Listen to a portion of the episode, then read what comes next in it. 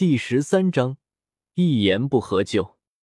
听了自家魔女师傅的话之后，白雨薇有一种感觉，那就是从今以后，本喵也是有靠山的人了。喵喵个小鱼干的！如果这是一场游戏的话，那么现在的情况，满满的一股从噩梦模式变成了简易模式，还开了修改器啊！吸溜吸溜，狠狠的吸了一大口的奶茶。白羽薇笑眯眯的将目光看向了自家的魔女师傅。笨蛋师傅，现在要是打群架的话，在你不出手的情况下。能拉出来多少人？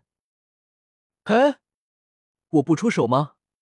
对于白雨薇的问题，于子璇愣了一下，然后回忆了一下自己手下的人之后，有些犹豫的开口了：“封号斗罗的话，差不多能拉出来不到两百位吧。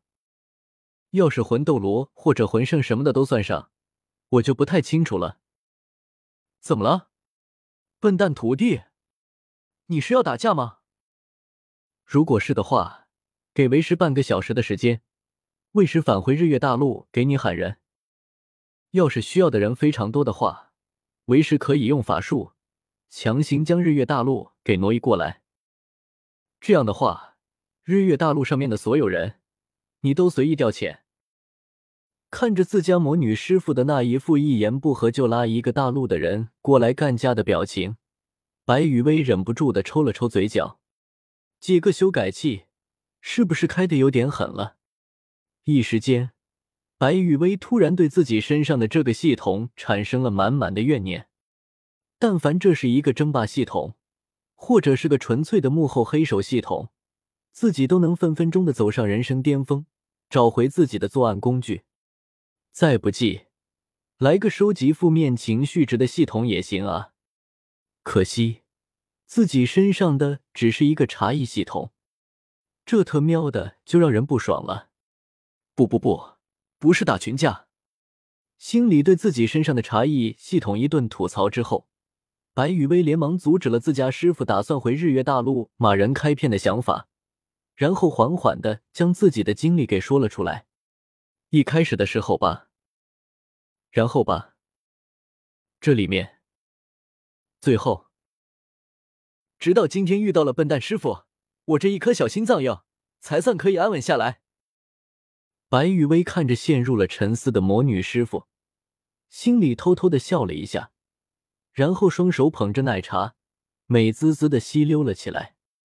嗯，白雨薇表示，对自家的魔女师傅，自己没有任何一点的隐瞒，只是稍微的调整了一下某两件事情发生的顺序而已，因为。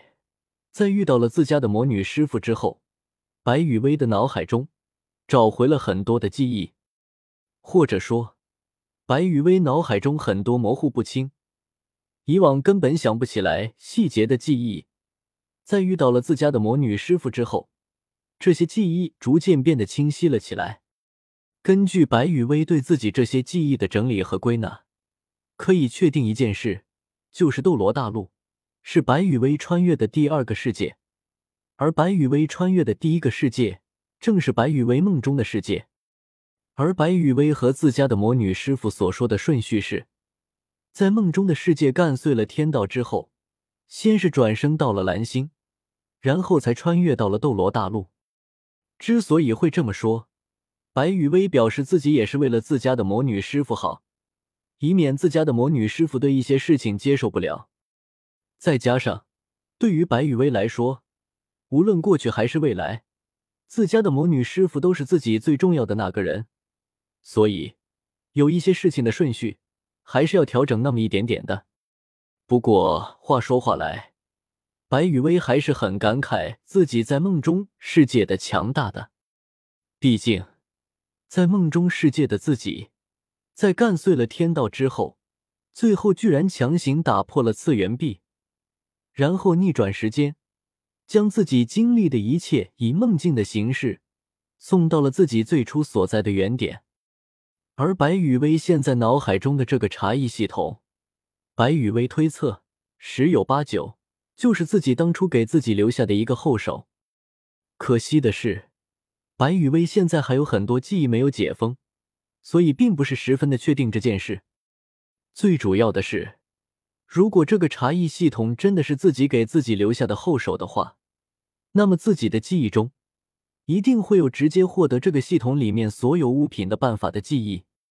这样的话，自己岂不是直接就可以找回作案工具，然后玩一波无敌流、平推流的骚套路？可惜。白雨薇已经解封的记忆里面，并没有和系统有关的记忆内容，而这个茶艺系统是自己给自己留下的后手，这件事也只是白雨薇的推测而已。虽然关于这个推测，白雨薇有着九成的把握，但是在没有实锤的证据之前，白雨薇还是不会下什么肯定的结论。至于这个系统的这些茶艺值的限制，白雨薇感觉可能是自己怕自己膨胀吧。等到于子璇消化了白雨薇所说的内容之后，白雨薇已经把于子璇的那杯奶茶都给喝掉了。笨蛋徒弟，上一方世界只有你自己一个人，一定过得很苦吧？白雨薇抬起头，看着眼眶通红的于子璇，笑了笑，将手中的奶茶放到了一边，直接扑到了于子璇的怀里。是啊，没有笨蛋师傅在身边的日子，真的是非常难过呢。笨蛋徒弟将白雨薇紧紧的抱在了怀中，闭着眼，一滴眼泪从于子璇的眼角滑落。只不过，于子璇嘴角勾勒出的笑意，却很好的表达了于子璇现在的心情。一夜的时间。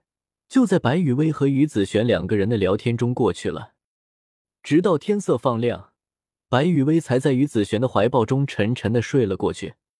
笨蛋徒弟，起床吃饭了。日上三竿的时候，于子璇将出去买好的食物摆放完毕，才叫白雨薇起床。五，迷迷糊糊的白雨薇，顺着食物的香气，从柔软的大床上飘了起来。好香啊！先去洗漱，然后吃饭。看着飘到了餐桌边上的白雨薇，眼睛都还没睁开就打算吃饭。于子璇又好气又好笑的伸出手，拎着白雨薇的脖颈，将白雨薇给拎到了洗漱间。笨蛋徒弟，赶紧洗漱！说完，于子璇在将洗漱用品放在了白雨薇的手边之后，便转身离开了洗漱间。等待着白雨薇洗漱完毕之后，一起享受美食。